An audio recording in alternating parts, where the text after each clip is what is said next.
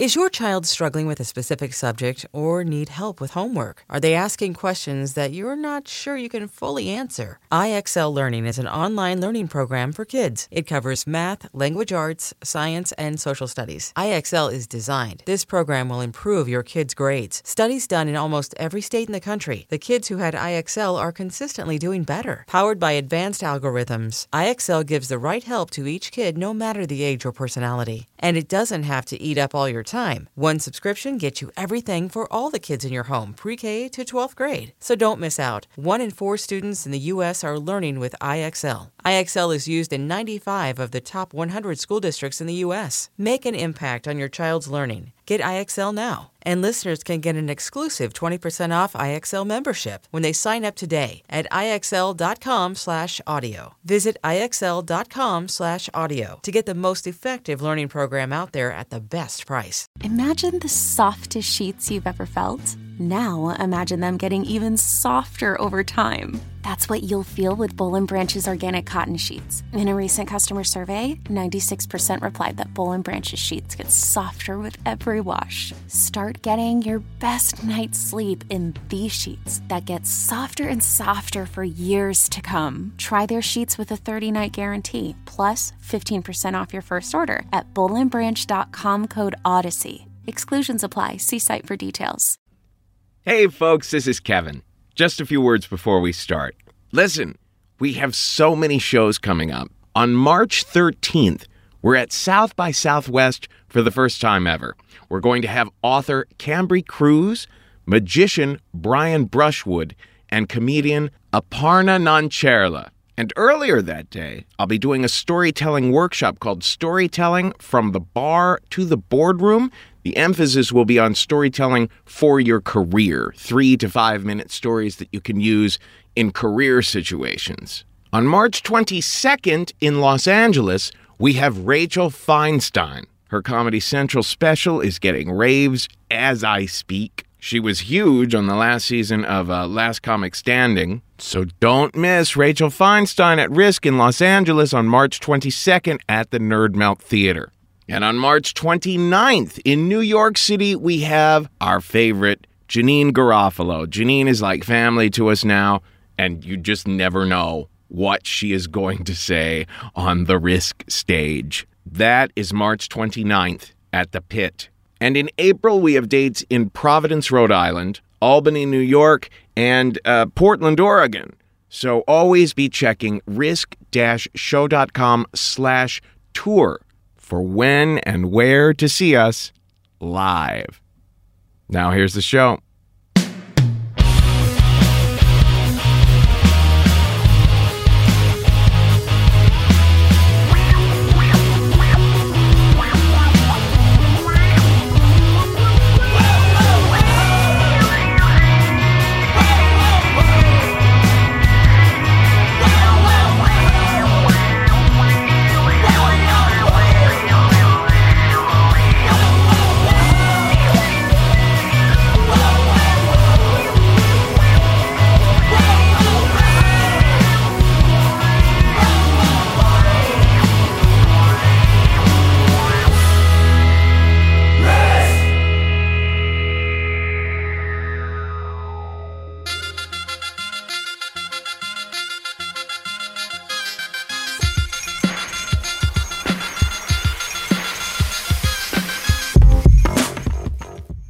Hello, kids. This is The Risk, the show where people tell true stories. Them or fight they near share. I'm Kevin. Listen. Jesus God. Oh my goodness. What, you might ask, was that? Well, we were recording me talking backwards there and then re reversing. I don't know what the hell we were doing, but we started the show like that because the theme of today's episode is what's going on here? Stories where people were just as confused and beside themselves as I am most of the time. This is Professor Kliq behind me now, and we are going to start the show with a lady we've been trying to get on for a long time. She is super smart, always surprising, a great voice to have out there on the comedy scene. This is Helen Hong at our live show in Los Angeles with a story we call The Fountain of Youth.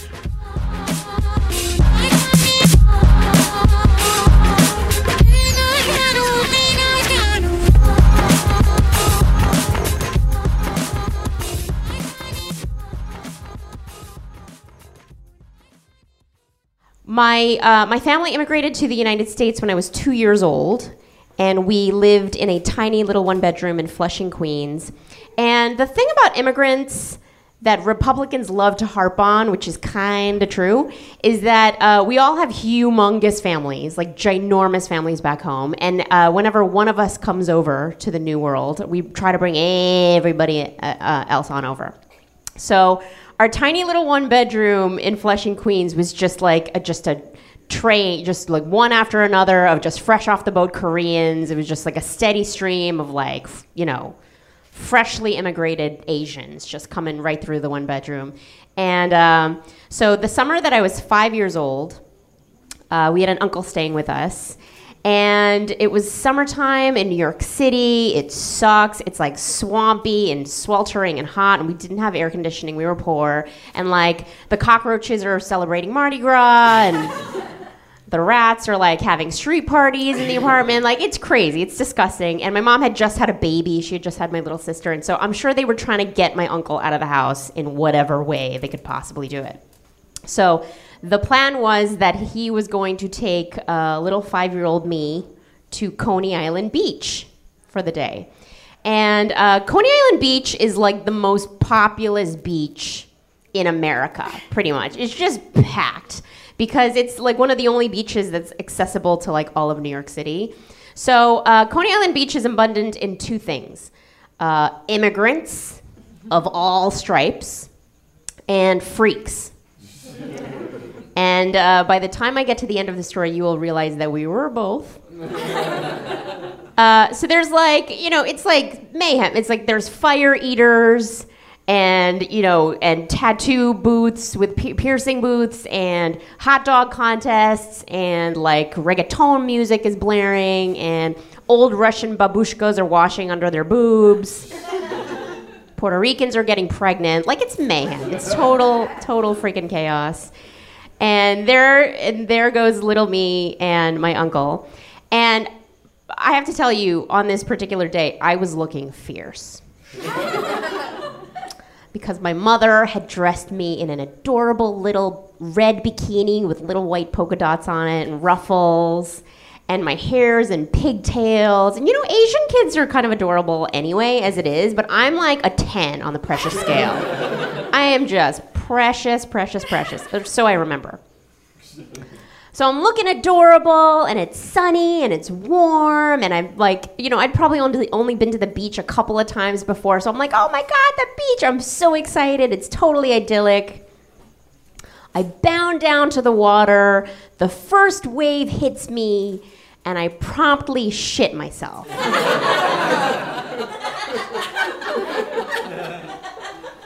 Now I know this is like, you know, this has happened to all of us, right? Where you go into the water, you go to the pool or you go to the beach, you get in the water, it's way colder than you expect it to be. The water hits you, and some sort, you're having some sort of bodily reaction, and you're like, oh my god, I have to have a bowel movement right now. Usually, when this happens, you know, you can be, oh, you drag yourself out of the water, you run to the restroom, you're like, ah, and, you know, you make it no harm, no foul. But I am five, so boom, it's just shit. I just shit right then and there. Like, no time for reflection, no chance to say a prayer. Not, I don't even know if there was, like, if I even thought that anything could be done. It was like, boom, shit in my pants. In my tiny little adorable, roughly bikini bottom.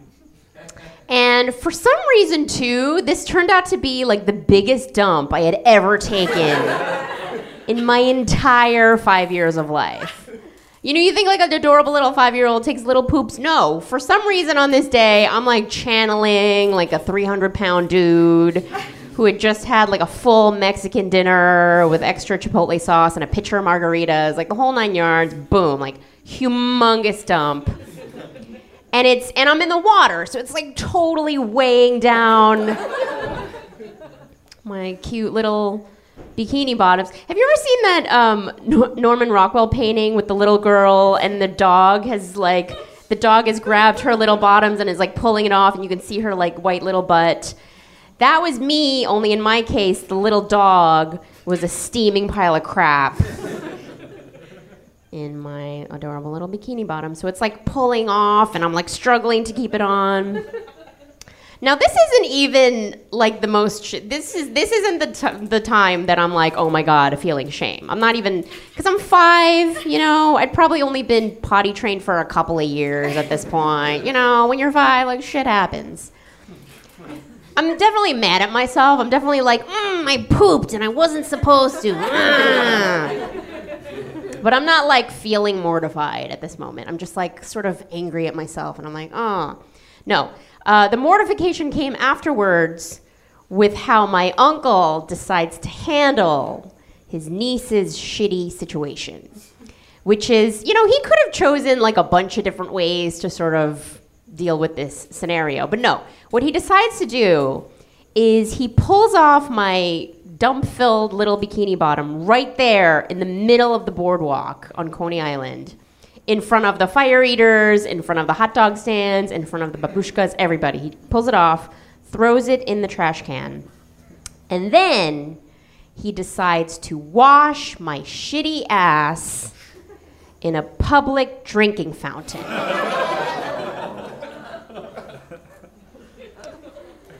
Now, I have no idea why he decided to take this route. You know, like maybe he thought it was going to be weird taking a half naked five year old girl into a public men's restroom. Maybe he had never seen a drinking fountain before. Like maybe they didn't have them in Korea in the 80s. I don't know. I have no idea. Maybe he underestimated how creepy and weird this was going to end up being. maybe he was just a kind of a strange fellow. But uh, all I know is that I am dangling in midair with my ass in a drinking fountain. And, you know, the water pressure on those things is not great. You know, we've all drank out of a drinking fountain. You know, it's just, you know, it's not it's not made for like power hosing stuff down. It's that, you know, that sort of pleasant stream that comes out cuz you're supposed to be drinking from it. And also, uh, water fountains do that thing where it's like the pressure changes, you know, like it's big and then it's small and then it's big and it's small. So between the light water pressure and then like the the varying size stream of the water and this like huge chunky poop that is still on my ass. It took forever. It took forever to get the crap off my ass is what I'm saying. So I had like quite a quite a long time sort of dangling there in midair with my ass in this fountain like to ruminate. You know, I had some time to think about it. And this has this scene at this point has just stopped all the action on the rest of the boardwalk. Like the reggaeton record has scratched. The Puerto Ricans have stopped getting pregnant. Um, you know, the fire eaters are like, huh, what's happening? Even the old Russian babushkas are like, this is fucked up. what is going on? And you know that you are doing some whack ass immigrant shit if like old Russian Jewish ladies are staring at you like, oh my god, I would never. this is crazy. This is crazy you know you're pulling some serious like level 10 wacky immigrant shit so um, you know so i'm there and i have a lot of time to think about it and like i start feeling this feeling you know my face is getting hot and i'm feeling this tightening in my stomach and like my my breathing is getting a little faltered probably because my uncle's like squashing my abs at this point um, and I just and I just, and this was shame. This is the first time I felt shame. Just in the middle of the boardwalk in Coney Island, everybody's staring, and I'm just like, oh my god, you know, face flush, like feeling this horrible feeling. And uh, you know, I wish I could say that this was the most shameful thing that has ever happened to me. But obviously, you know, now I'm in my 30s and, you know, plenty of other shameful things have happened since then. And now at this point in my 30s, like, you know, it barely scratches the top 10 of shameful things that have happened to me. And I can tell you, uh, unfortunately, from experience and with conviction, that shitting yourself in public when you're five way less embarrassing than shitting yourself on a first date at 29. Thank you very much.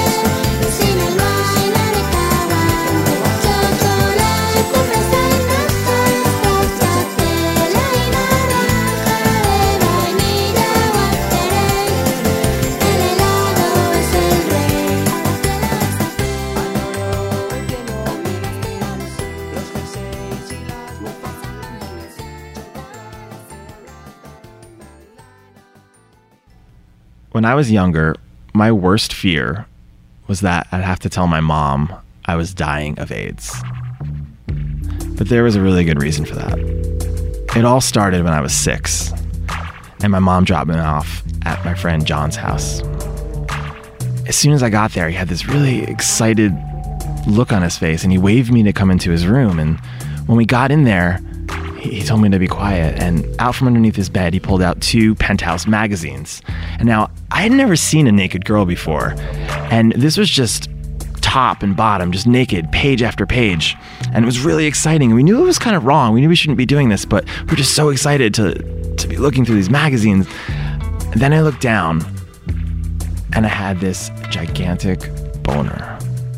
I just started getting really worried because, I mean, how long would this last? What if his mom walked in the room and she saw this? Or, or what if what if it didn't ever go down? My mom picked me up, and on the car ride home, she'd see it, and I'd have to explain what we were doing, and we'd get in trouble, and it, just the whole thing got me really worried. And so I did the only thing I could in that moment.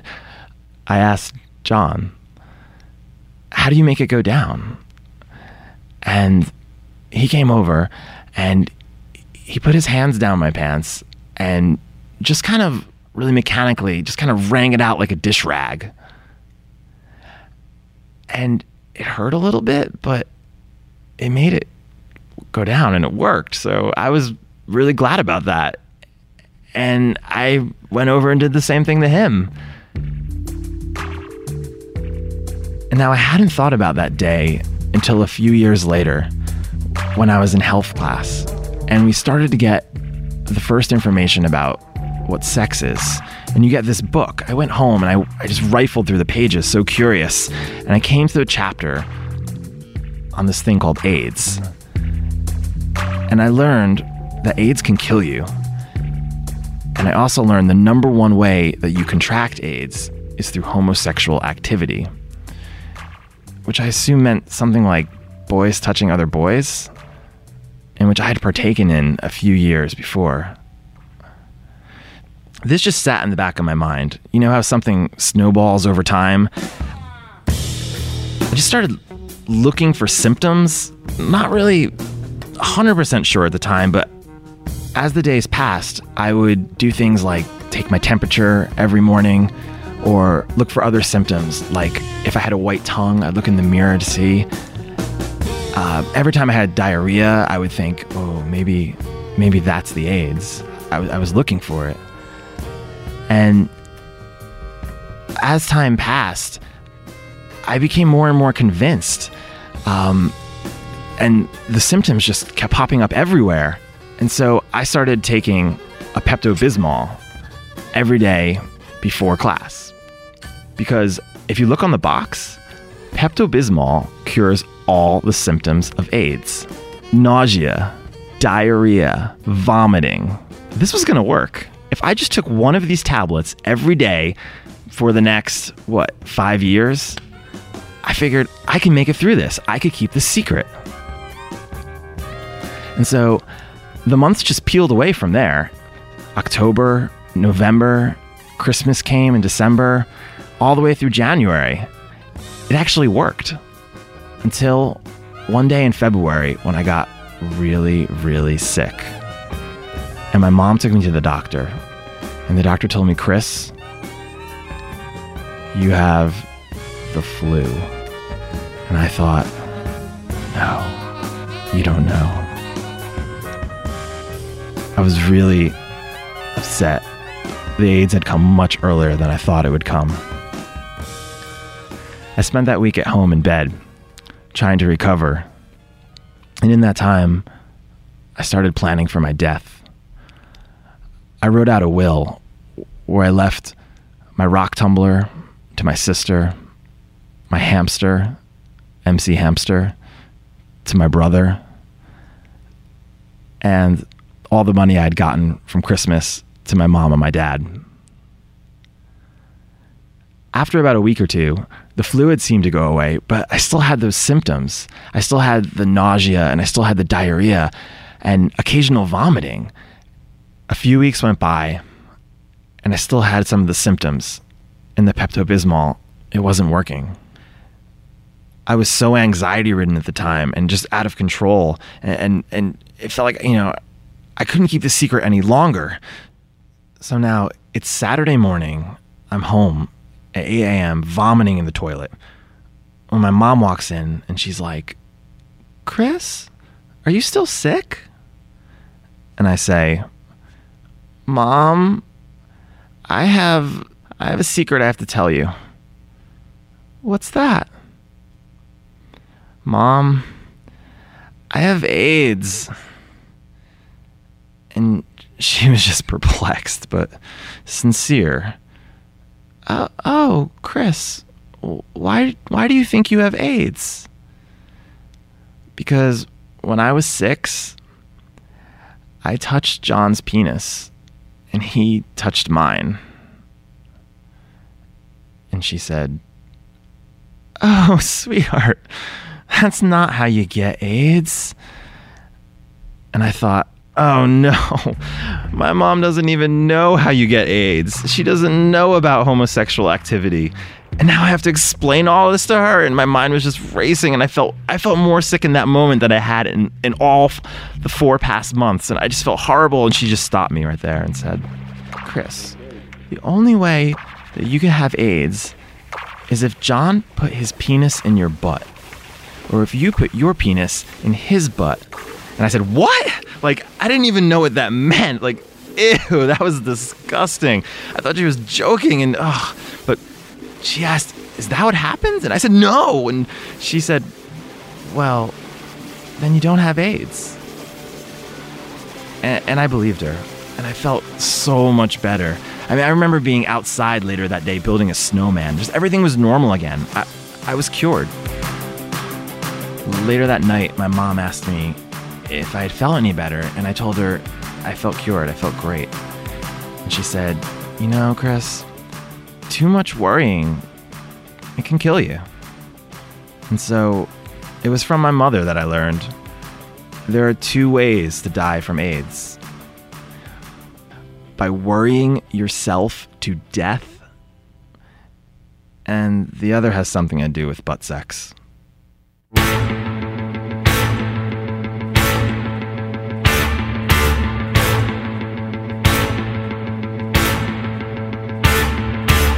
Sasumwe, Sasumwe, Sasumwe, too old to carry. And we knew it, and we knew it, and we knew we only had a little while in the middle, in the middle, in the middle. Just keep ticking over. Before you know it, before you know it, before you know it, parent to parent.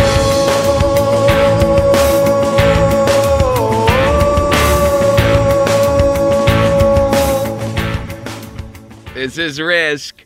We're hearing Pelican by the Maccabees. And before that, we heard a story by our very own Chris Castiglione. He is our, um, well, he's helping me build a storytelling workshop specifically for business people, like the one that we're going to be doing at South by Southwest on uh, March 13th. We're always emphasizing to people that there are, uh, you know, a storyteller can master different kinds of stories for different kinds of listeners in different contexts. like uh, that one he just told is certainly one you would not use in a business context. And that's why we call it Don't Treat Your Dick Like a Dish Rag. And before that, we heard Lo que me gusta del verano es poder tomar helado by Papa Topo. God damn it, Papa Topo. Don't put so many words in your song titles so that it becomes blatantly obvious I can't speak a goddamn Mickey fickin' word of Spanish by the time I get to the end of the title. Things just got really tense between me and Papa Topo. I'm sorry about that, folks. There's some sort of transference I apparently have to work through in my non existent relationship with Papa Topo. All right. Our next story comes to us from the sweetest guy in the world, Mr. Steve Agee. You know him from the Sarah Silverman program. I hope to have him on many times in the future. This comes back from our shows in San Francisco uh, back in January. Oh, shit. Look at this title. It's La Promesa. I'm pretty sure that's Spanish. Who put that there? Who who called this goddamn Papa Topo? All right. You all enjoy this story by Steve Agee. I clearly have a thing or two to be clearing up right now with Papa Mickey Fickin' Topo.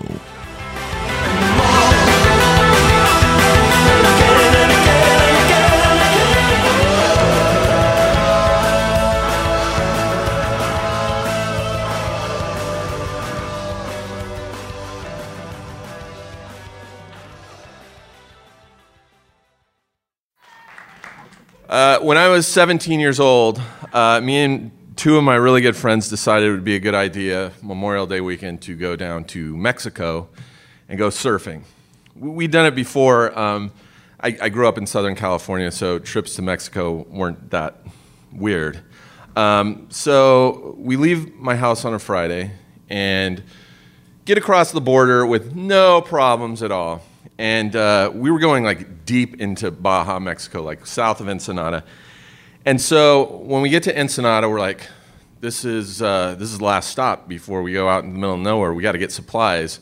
And supplies meaning a whole lot of beer because we were like 17 and the drinking age in Mexico was 16. So we're like, we can buy all the beer we want, guys. We're old enough. And so, what better to go with uh, three cases of beer than pounds and pounds of fireworks?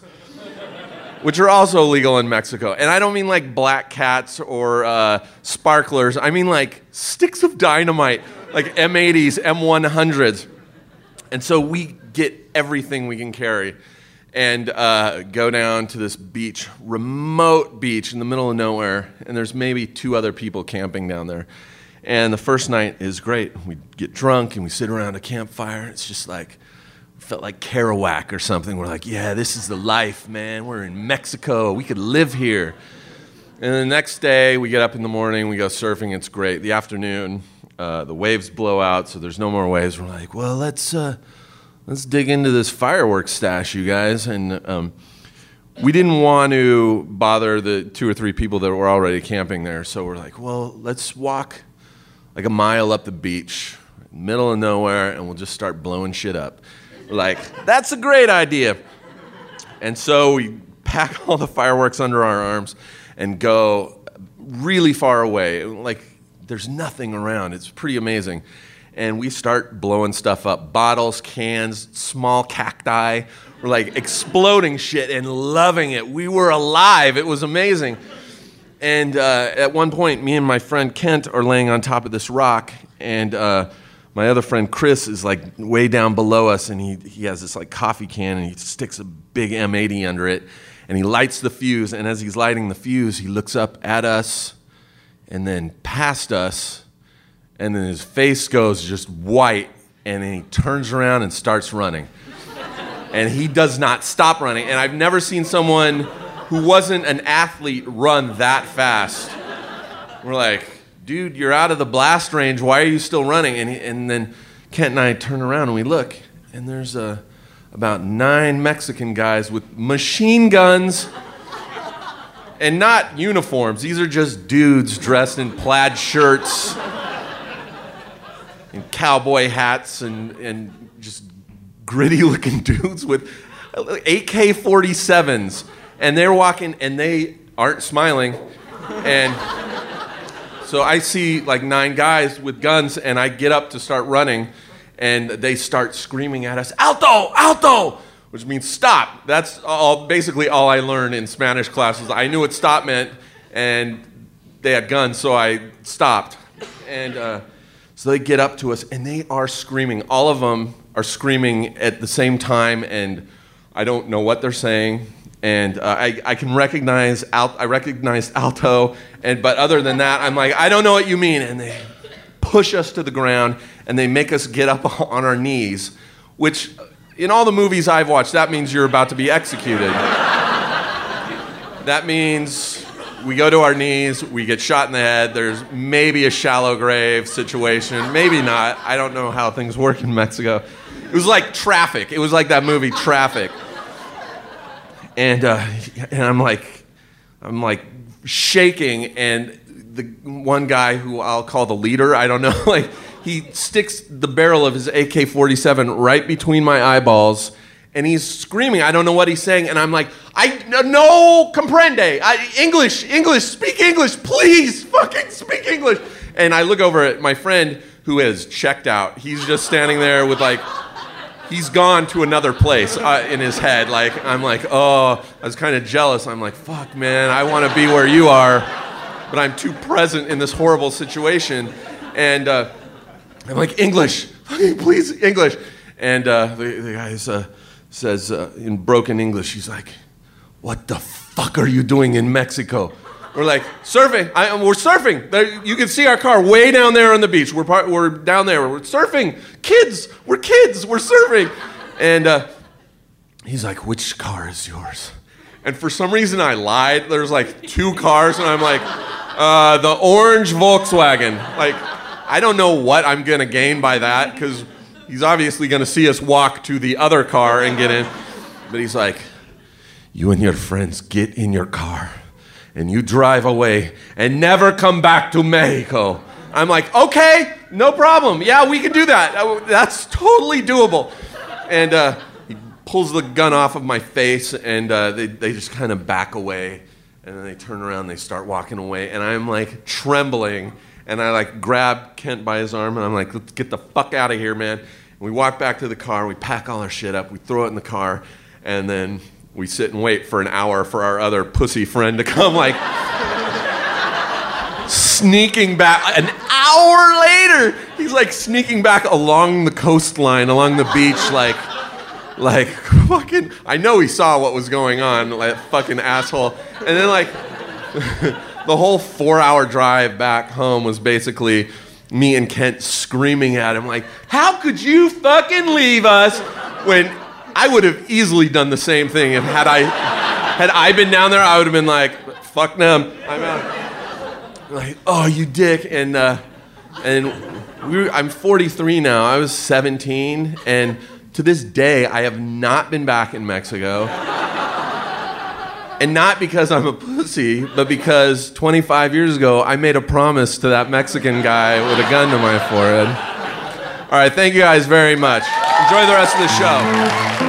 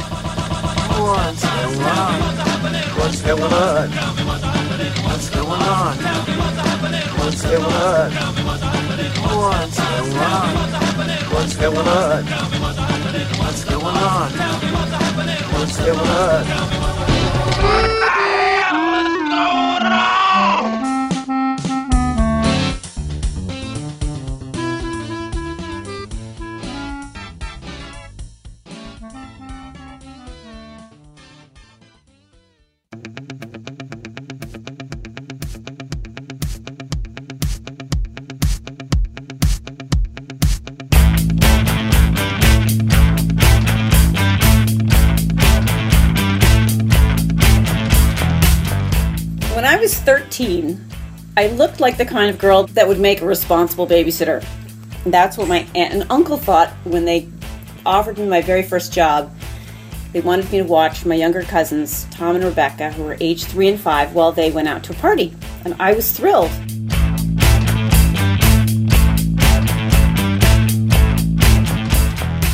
It was 1974. It was the Hamptons, and most of the adults I knew played hard and worked hard.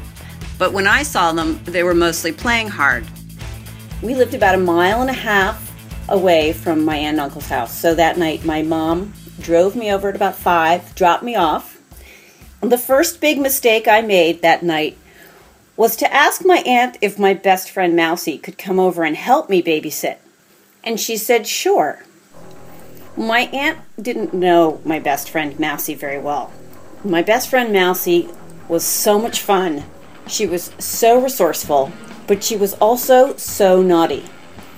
Especially since she had moved to California and come back east with all kinds of grown up knowledge that was completely new to me, like how to smoke pot from a used V8 juice can, and how to steal high end swimsuits from an expensive boutique by shoving it into your tank top in a certain way.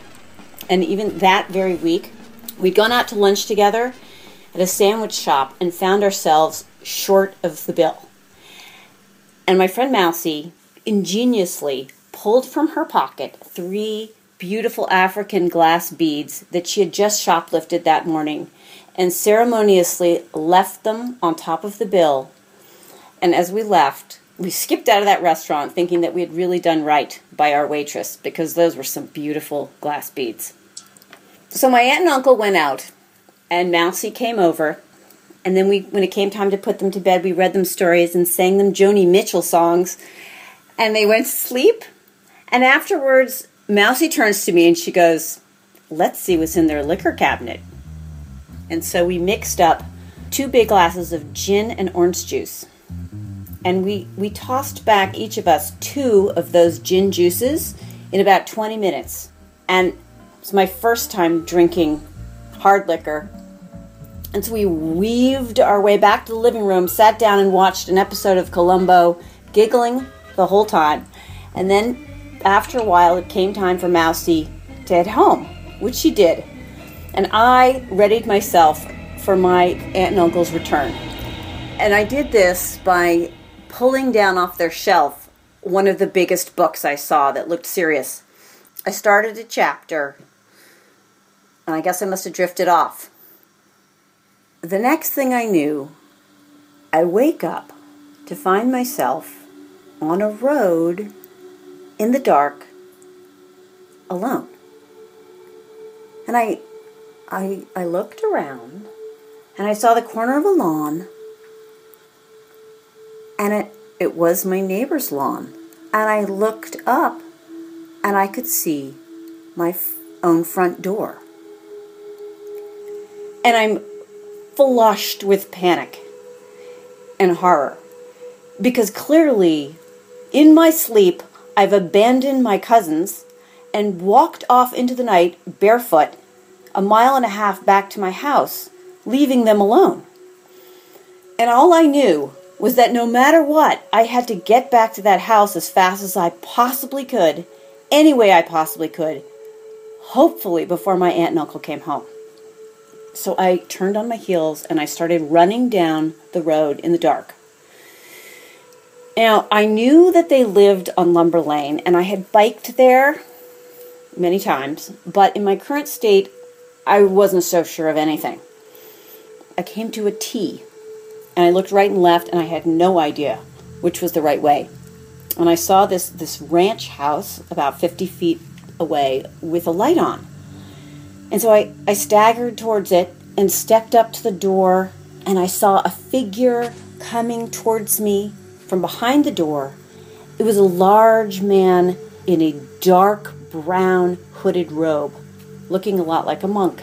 And I heard a voice, a woman's voice behind him, go, Who's at the door? And he replied, It's just some drug addicted teenager.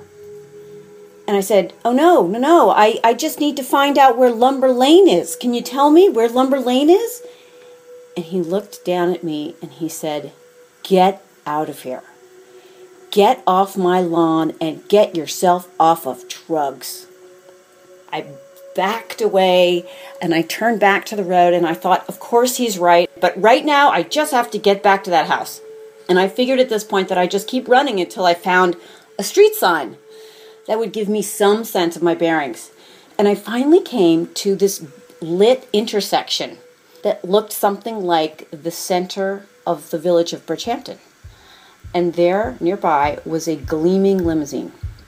And I staggered out and waved my arms in front of the limousine. And a woman poked her head out and said, Hey, what's going on, kiddo? And crescendos of giggles behind her. I look in and I can see past her a car full of women and a guy at the wheel with um, tinted glasses on, playing it cool. The first woman asks, says, Honey, why don't you get in the car? And so I do. And as soon as I'm in there, I'm enveloped by long arms and long nails and lots of laughter, and suddenly they want to know all about me. And they're all cozy and squeezy and honey this and honey that. And as we pull off into the night, they promise that they're going to find Lumber Lane. She says, My name's Candy. This is Linda. And that's when Linda said, Hey, Candy, should we tell her what we do? And they all went, No, no, let's not tell her what we do. No, we can't, we can't. And Candy goes, Oh, what the hell? We're in sexy movies, and Lou here is our producer. Hee hee. And everyone laughed, and, and Lou leaned back and kind of gave a nice nod. And I was still pretty blottoed, but I was starting to relax a little bit. I was still terrified, starting to relax a little, realizing that these weren't kidnapper killers, nor were they the judgmental ladies' mothers from the tennis club nearby. Um, and, and I might just make it through. Even when Candy kept asking me, honey, you sure you didn't take anything earlier? I kept insisting that I had not. Mostly because I was so mortified about the whole experience, I thought that if I just willed it to go away, it would. So I direct us to go left, and then another left, and then another left, and then the next thing I know, we're back at the intersection where they picked us up. And I look up and I see two signs. One sign says Montauk Highway, and the other sign says Lumber Lane. So everybody titters in the back seat, and we um, head off down Lumber Lane. And as we pull up to my aunt and uncle's house, I can see that their car is in the driveway. And my stomach lurches because I, I, I, I immediately know that all of my dreams of being employed for the summer are dashed. And I sit in the back seat with my head in my hands, and Candy says I should just go in and talk to my aunt. Just face it. So I get out of the car and go up to the door, and my new entourage is behind me, and I knock, and there's no answer. I open the door, and Candy and company tumble in after me, and I see my aunt in her bathrobe, blinking in the living room, light and she says, Elise, what are you doing here? I drove you home two hours ago. And I immediately feel flooded with relief. And Candy and Linda are laughing, and Lou is chuckling, and, and this is followed by some awkward introductions, and then some assurances by Lou that he will drive me home so that my aunt can go back to bed. And he does. And this time I, I'm a little sobered up now, and I, I know my way back. And they drop me off, and as I'm getting out of the car, Candy says to me, Honey, stay off the bottle, at least until you're 16. I sneak back into the house. I climb into bed, and I cannot believe that I got through this night. But I know that the next day is going to be my day of reckoning. As soon as my aunt looks at the bottle, puts two and two together, she's going to call my mom, and I'm going to be done for. So the next day, I wake up, I go about my business with full of expectant dread. And nothing happens. My mother doesn't say anything. I see my aunt a few days later and she doesn't mention it. And then, even weirder is the fact that she must have talked to her friends because they want me to babysit for their kids. And it turns out the babysitting jobs start rolling in. And looking back on it, all I can think is, well, It was the Hamptons. it was the 70s, and maybe everybody was just helping everybody else out because all of them, all of us were blotto.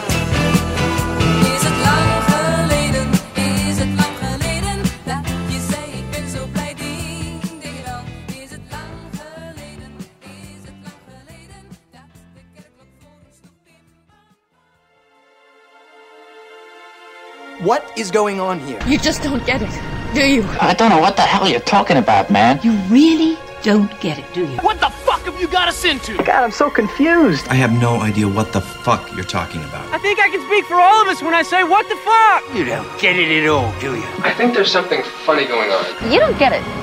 Sure, I do. You're the one who doesn't get it. Do you, you dumb fuck? I finally got it.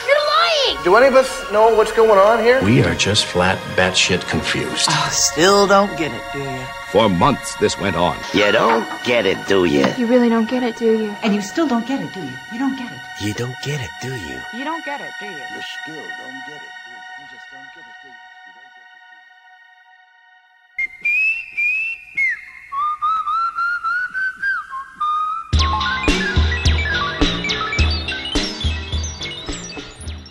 Dick Hyman. Actual name. Song called My Moog and Me. And before that, we heard a collage called Just Don't Get It by Gel Soul and Jeff Barr. Before that, Ding a Dong by Teach-In. You'd think that uh, Just Don't Get It would be by Teach-In and Ding a Dong would be by Dick Hyman, but it didn't work out that way this time. Flashing back even further, we heard the lovely Elise Pettus telling a story we call Strangers in the Night. Uh, Elise uh, actually came for one of our business storytelling workshops at thestorystudio.org and then came and took our big nine week long workshop and told that story in class. And I said, Boy, I, I just have to record that one. She ran into an awful lot of interesting people that night. I guess it's just a good thing she didn't run into Dick Hyman. Or fall back on him, for that matter. Before that, a collage by Jeff Barr called What's Going On? And before that, the song One Foot by Fun. Tell you, I have a particular friend with a particular fetish, and I'm pretty sure that if he just had one foot and Dick Hyman, he'd have no complaints. Our last story comes to us from comedian Mike Amato. I tell you, it's a tricky and confusing thing booking these shows.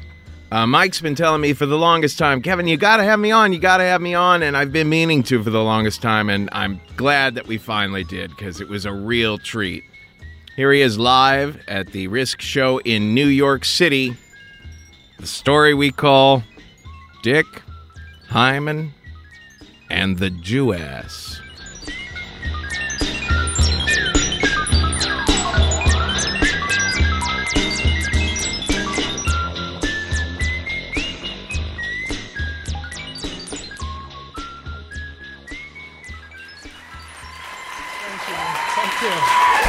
All right, thank you. Thank you very much. So, uh, this story is about the power of a woman's ass. I show up at the pub, and uh, this girl is waiting for me there. And uh, she's sitting at the end of the bar, kind of around the corner of the end of the bar. Uh, so I could see her from the chest up, and it's a nice chest. And she's cute. And more importantly, she looks like her JDate profile. Okay, so as some of you know, and as some of you might be able to guess, JDate is a Jewish dating site. I am not Jewish, but I have very particular tastes in women. Which is a surprise to people who know me, because people who know me know that I'm I'm kind of a horn dog. I I, I like that was a laugh of recognition. I, I am a horn. I like women. I like sex with women, and I like all different types of women. I really do. I have really two. They're not rules. I guess leanings. Uh, one of them is well, the first one is kind of a rule. I don't have sex with dumb girls, and that's not a snobbish, noble. Thank you, thank you. I, I'll accept that uh, patronizing. Uh, no, me. I'm the one patronizing. Uh, but it, it- no, it's not really that I. It's some like noble thing. It's just I. I'm not attracted to them, and I wish I were. There's a lot of hot dumb people out there. I'd love to fuck, but there's something about a dumb person. I'm just not. And you could tell a dumb person right away. You could tell, a, especially when their tongue sits on their bottom teeth. like you could tell they're dumb. They give off the dumb vibe, and and I just am not interested. I don't want to talk to them after or before, and I don't. So, so that's one. The other one, obviously, is I like Jewish girls. And I don't. They, there's something about them. They're, they're, they're raw and they're they're smart. And I know this is stereotype, but it's true. They're smart and they're and and and they're and they're feisty and they're and they're liberal and they're and they're horny, horny as hell.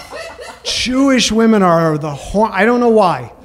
I I think I do. I actually have a theory, but it's kind of heavy, so I won't. It's basically my theory has to do with it's genocidal panic. But uh, like I said, it's kind of no, it's kind of heavy. I don't want to. Not for tonight. I'll save it for for my dissertation or something. But what? But I like Jewish girls, and like the dumb girls, I can spot them a mile away. Maybe not a mile away, but far away. Like I can actually, like I, w- I was at the beach once, and I, I saw a girl like like 20 yards away, and she was blonde, and and and I just, but I just went up to her. I walked up to her, and I said, "Are you Jewish?" And she said, "Yeah," and we dated. We did. It really happened. I've got like a like a, a GPS system or something in my, but, and um. So uh, my friend suggests, well, why don't you go on JDate? And I said, well, do they let my people on there? you know? And, and, and she said, yeah, I think they do. And they did at the time. I don't think they do anymore, and I think I'm why. But at the time they did. So I filled out a profile. And I was very honest. I said right in the beginning, I, the first thing I said was, I'm not a Jew, but I'm Jewish. right? And uh, and I put up my picture, and I started getting responses, and I talked to, and I, but every woman that I talked to, it seemed I was getting the wrong Jew. I was, I kept having these conversations like, so what do you do? You're a writer. Like you don't make money off that, do you? Well, do you have a car? You, you don't have a car? Well, where's your house? And this was these are not the Jews I'm looking for. I'm looking I want my my feisty uh, you know dark frizzy hair, dark rimmed glasses, journalist. I'm a feminist, so why do I like being held down in bed so much? Uh, intellectual Jew. I want that Jew, you know? And so I did. I kept looking and scrolling, and I, then I came across a girl who looked different from all the other ones. She was. She kind of had this sort of glam goth thing going on. She had bleached. Her hair was bleached blonde. Uh, and there was something interesting about her, and so I she had she emailed me, so I responded, and we set up a date. So I am, I'm at the pub, and I walk up to her, and I and I say Daniela, and she says Mike, yeah, and she says. Uh, uh, hang on a second, and she was cute too. She she had sort of like the the corsety uh, German uh, milkmaid girl, which is kind of ironic, but like that that sexy thing, you know. I thought it, it was hot, you know. And so she gets up, says, "Can you watch my bag? I'm going to go to the bathroom." I said, "Yeah," and that's when it happened. She turned around, and the biggest ass I'd ever seen on a white girl came swinging around at me, and I it came around fast too, because no, because if, I don't know if you know geometry, but if if the further wider the circumference, the faster it has to travel around a fulcrum as opposed to a point closer on the radius. It's that's why ships on the horizon look like. The, anyway, forget that. Anyway, she turned around and I saw this thing and I just went, like my eyes came out of my head like in the cartoons, and like I knew I was I knew I was every bit of an ass man as I am a breast man, but. I'd never seen an ass this big, and I couldn't tell because she her, she had a waist I, from behind the bar, and I don't know what came over me, but but soon after, I'm I'm dragging her out the door of the bar, and, and I'm getting a cab, and I open the door, and I and I push her, and and we're flying over the Manhattan Bridge, and we're making out, and she pushes me away. We're like halfway over the bridge. She pushes me away, and she says, "Wait, I have to tell you something." I said, "What?" And she said, "I'm engaged." And I said, okay. And she said, no. She said, no, wait, there's more. I said, what? She said, I've never been with any other man except for my fiance. And I said, well, then we have to do this. This has to be done. What's your fiance's name? And it, his name was Moses. I remember his name was Moses. I was about to betray Moses. And, and, but I said, no, we, we have to do this. We're doing this. To, this is my wedding present to you and Moses. We got to do this. And, and I know, I know. My friend the next day, she's, my friend says to me, Mike, you can't do that. You can't sleep with an engaged woman. I said, but I've slept with married women, so this is an improvement, right? She said, no, no, this is not. I said, wait, listen to me though. If she marries this guy, she's going to spend the rest of her life wondering what another man is like, or more likely, she's going to go find out what another man is like. I'm not doing this for me. I'm not even doing it for her. I'm doing this for Moses. This is my gift to Moses, free. And she said, "That's not your business." I said, "I know it's not my business. It's my pleasure." So, okay. So anyway, I get her. I get her to my my place, and I, I get her in, in the bed, and we strip down, and I just I just spend all night just scaling this thing like Gollum in Lord of the Rings. Like it was, I- it was I like hugged it. It was it was amazing, and I, and then we like we took a shower too, and we and and the water just like cascaded off the side and and I drank it and got younger. Like it was powerful that thing. It was so I was I was just fixated, you know? And we met like this went on for like maybe a week. We met like three, maybe four more times. And she would always come bouncing up to me with this big grin on her face. And then she would smile and then she'd swing it around and show me. And then we'd go straight to my bed. And and it was great. We would sit in bed and cuddle, and I would just hold this thing, and and, and everything was fine. But then her phone started vibrating, and I looked over at it, and I could see the name Moses, and I started to get that thing that good people have what is it, scruples, right? And it started feeling like this is not right. Like this isn't even a fling anymore. Now we're having an actual affair. I can't justify that. And and she she would like jump out of bed and she'd grab her phone and she would she would lean out my six story window. Uh, there was no danger of her falling out, but she would lean out and to try to sound like she was on the street with her friends. And I was like, I started realizing, no, this is bad. This isn't right. It wasn't right, and now it's even more not right. And I, I, I got to be better than this. So I meet her. I remember it was a Coney Island boardwalk. We had a date. We were going to meet there, and so she comes. She comes bounding up to me with that big smile on her face, and uh, I said, Daniela, we can't do this anymore. And she looked at me with these sad eyes, and she said, Why not? I said, Because you're engaged. You, this isn't right. You have to figure out if you're still attracted to your fiance. And she just nodded and said, I know. I said, I'm sorry, Daniela. She said, It's okay. And I said, Well, besides, you know, Yom Kippur is coming up. You're going to want to be with him, with your family. And she said, What's Yom Kippur?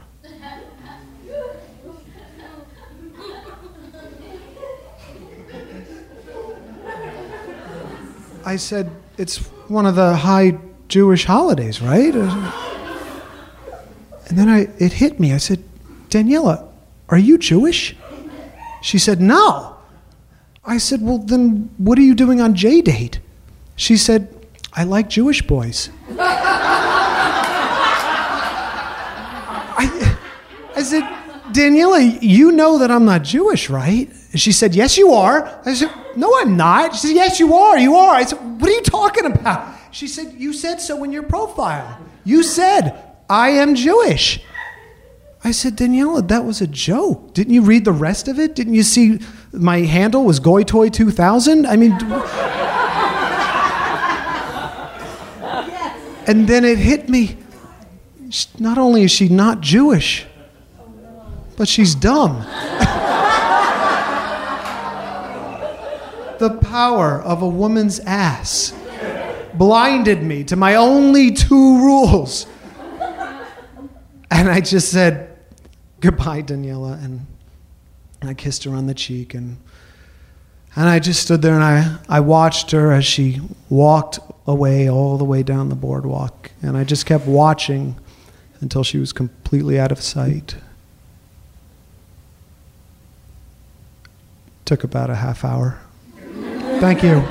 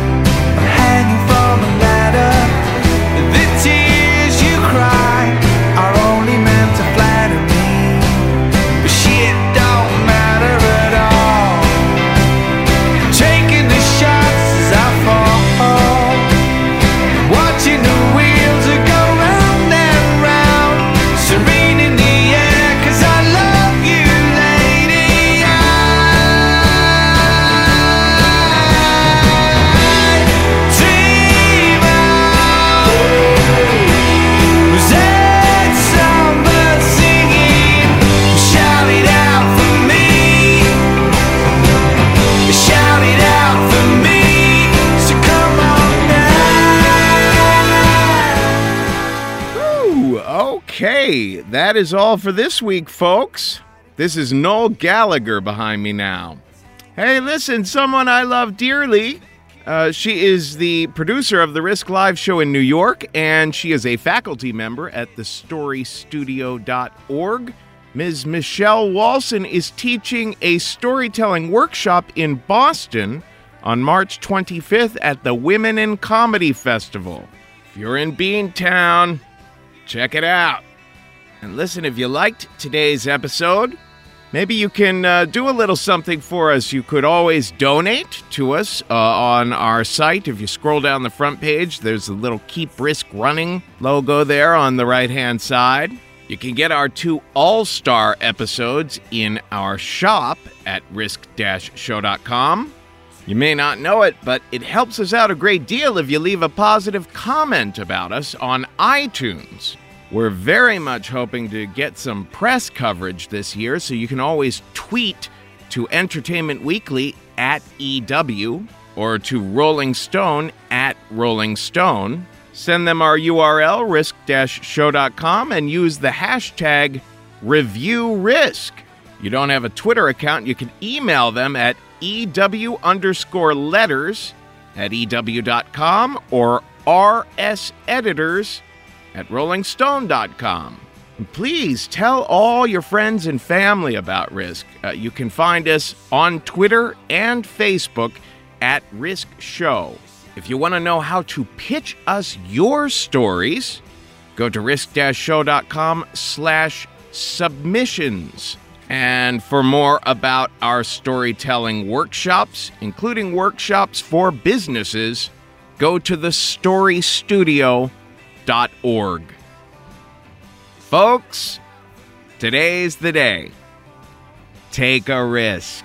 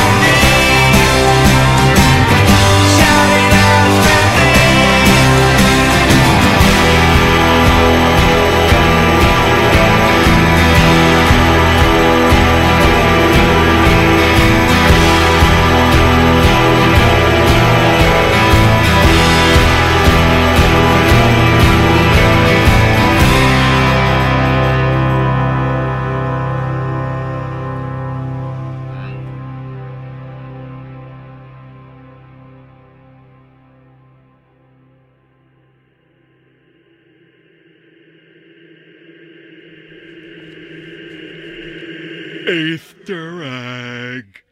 Easter egg.